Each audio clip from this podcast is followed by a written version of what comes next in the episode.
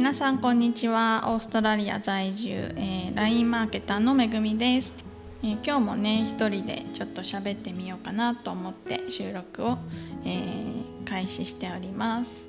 えっとね前回は5年ぶりに日本帰省をしましたっていうことをね少しお話ししたんですけれども、え今日はね5年ぶりに帰って気づいた日本のいいところお話ししようかなと思います。えっとねまず1つ目、えー、日本に到着してすぐに、えー、コンビニのおにぎりと何食べたっけなえっ、とねお稲荷さんとなんか鮭のなんか混ぜ混ぜ込みご飯みたいなのをね食べて、えバスの中で食べたんですけどまあとにかくあのホッとする味でしたね。日本のなんだろうコンビニのおにぎりってなんであんなに美味しいんですかね？すごくあの毎回海外から帰ってきた時にコンビニで買ってバスの中で食べるんですけどいやーすごくホッとする味ですよね。しかも安い。あのだいぶねなんかこう値上がりしてるっていうニュースは聞いてたんですがまあそれにしてもやっぱりオーストラリアと比べると、うん、感覚的には半額、うん、2分の1ぐらいの、物価なのでとても、まあ、安いなというか、うん、そういうあの感覚を私は持ってしまいます。はい、でまあこの、えー、2個目にもつながるんですけど物価が安いっていうところですよね。物価が安くてあのサービスもすごくいいのでコスパがいいっていう感じですかね。うん、そう日本のねあのサービスってすごくあのー、まあおもてなし精神というかお客様第一精神というか、うん、そういうのをすごく至る所でまあ感じるんですよね。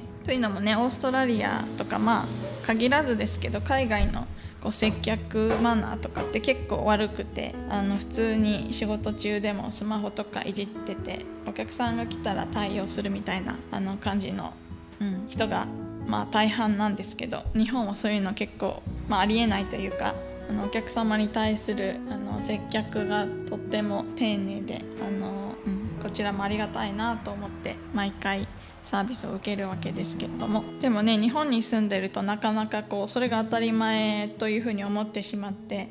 まあ、受け取る側もねありがとうっていう気持ちにはなかなかなりづらいかなというふうには思うんですけど、うん、やっぱり受け取る側もありがとうっていう、え感謝の言葉を伝えたり、ま、そういうことができるとお互い気持ちがいいんじゃないかなというふうに私は思うんでね結構あのお客さん側ではあるんだけれども結構何て言うんでしょうねお店出る時は感謝の気持ちを伝えたりあの、ね、対応してもらった時には必ず「ありがとう」っていう言葉を伝えるようにはしています。なんかねありがとうって言う方も言われる方も気持ちいいしね言って別に何か失うわけではないので、まあ、言ったもん勝ちだなというふうに私は思ってるんですけど。はいということで、えー、日本のいいところ2個目は、えー、物価が安いコスパがいいというところでした、えー、次、え3つ目。3つで最後にしようかな。えー、3つ目はですねゴミ箱が街中に全然ないのにまあゴミがあまり落ちてないっていうところですよね。あの5年ぶりに日本に帰ってゴミ箱のなさに驚きました。なんか昔はコンビニとか、ね、駅の構内とかまあ何て言うんですかね商業施設の、まあ、至る所にゴミ箱ってあったと思うんですけどそれがもう全く見当たらなくてですねとてもまあ困ったというかゴミが出た時にこれは家まで持ち帰らないといけないやつなんだなというふうに、まあ、最初の、えー、2日3日で感じたんですけれどもそれにしてはなんかこう道端にゴミが散らかってたりとかポイ捨てみたいなことが全く、まあ、全くって言ったらどうかわからないですけどあんまりこう気にならなくてですね、う、そこにとても驚きました。うん。まあ、オーストラリアなんかは結構えーとね、道端に普通にゴミ箱とかあるしゴミが出た時にはすぐに捨てられる環境ではあるんですけどではあるけれどもゴミが結構ポイ捨てされているといううんと何ですかねモラルの低さが結構あったりして。そう。なので、まあ、日本人はちゃんとそういうね捨てちゃいけないを守ったりとかなんかこう全体が綺麗なところにこうわざわざ自分が汚しに行かないみたいななんかそういうモラルの高さというか民度の高さをあの感じました。これも多分ね日本に住んでたら当たり前じゃんっていう風に思って別にね特に意識するあれじゃないと思うんですけどやっぱり海外在住の私からすると、うん、すごいなというかやっぱ日本人ってきっちりルール守る人が多いなという風にあに感じましたそこそこは結構あの日本人でよかったなというか誇りですよね。うん、でねまあこの流れで日本の良くないところを、えー、3つあれば、えー、言ってこうかなと思うんですけどまあそんなにないと思うんでとりあえず1つ目話したいと思います。まあ、あの良くないところというかねあのちょっと不便だなっていうふうに思ったのがえっ、ー、とエレベーターが狭いというところでねまあ私はあの子供がいて、まあ、ベビーカーをしながら、まあ、街中をぶらつくわけなんですけどもあのエレベーターの中が中っていうかスペースが本当に狭くてなんでこんなに狭いのってって思いました。ベビーカーがね1台入ったらあとはうんと大人が2人3人入れるかなっていう感じでなんかねそこがねちょっと不便だなって思ったのが一つ。はい、そうなんかこれもね子育てとかそういう場面に出くわさないと気づかないことだと思うんですけど今回初めてね子連れで日本に帰省してうーんなんかこれはちょっと微妙だなって思った点でありました。はいでは、えー、続いて2つ目なんですがあのー、2つ目はね人に譲らないというか余裕がない人が多いですね。多いですねというかそういう、えー、印象を受けました。なんかこう改札とか通る時もですね、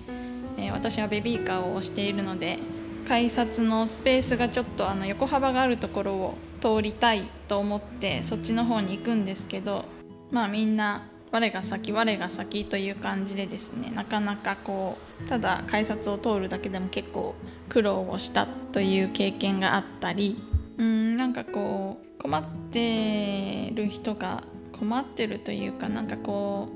う助けが必要な必要そうな人がいたとしても結構スルーしてる人が多い、えー、感じが印象を受けました。まあでもねあのあまり深掘って話してしまうとただの悪口みたいになってしまうのでこの辺りで、えー、3つ目の方に行こうと思うんですけれども。えー、3つ目はですねお店が開くのが遅いというところですね。だいたいなんかこうショッピングセンターとかって10時ぐらいに開きますよね。私が住んでる川崎だけかもしれないんですけれども。なんか10時前だともうエレベーターのボタンすら反応しないみたいなところにすごくびっくりして、えー、しまいました。というのもあのオーストラリアって結構朝早くからどこでも空いててうんとまあ、早いとこだと6時半ぐらいからスタートしてるんですけど、まあ、それに比べて日本は結構遅めのスタートだなというふうに感じてしまいました。皆さん朝何されてるんですかね？結構ゆっくりめに出る方が多いから10時からスタート。なのかな？どうなんでしょうかね？なんか子連れだとあの朝早くに起こされもう8時ぐらいには家から出たいみたいな感じになってしまうので朝10時スタートだと結構どこにも行けなくて空白の2時間を埋めるのに結構苦労しました。はいそんな感じですね。いやでもね総じて日本の、えー、まあ、食べ物だったりサービスだったりはすごく、まあ、海外視点で見たらとても、あのー、クオリティが高いしどこ行っても美味しいものがあるし安いしとてもいい国だなというふうには思います。まあ、今はねありがたいことにパソコン1台あればどこでも仕事ができるっていう、えー、環境でお仕事させてもらっているのであの日本に帰省中もねお仕事しながら子育てしながら家族との時間を取りながら、えー、過ごすことができたんですけれども、うん、それでもねやっぱり、あのー、まあ、今回は旦那を置いて子供2人とあ子供2人じゃない私と娘の2人旅だったのでね結構ワンオペの、えー、難しさというか、え、それが課題だなと思って次の日本規制までにはちょっとどうにか、うん、対策を考えねばなというふうに、えー、感じ感じた、えー、日本規制でした。そう、えー、やっぱりね動いてみないと行動してみないと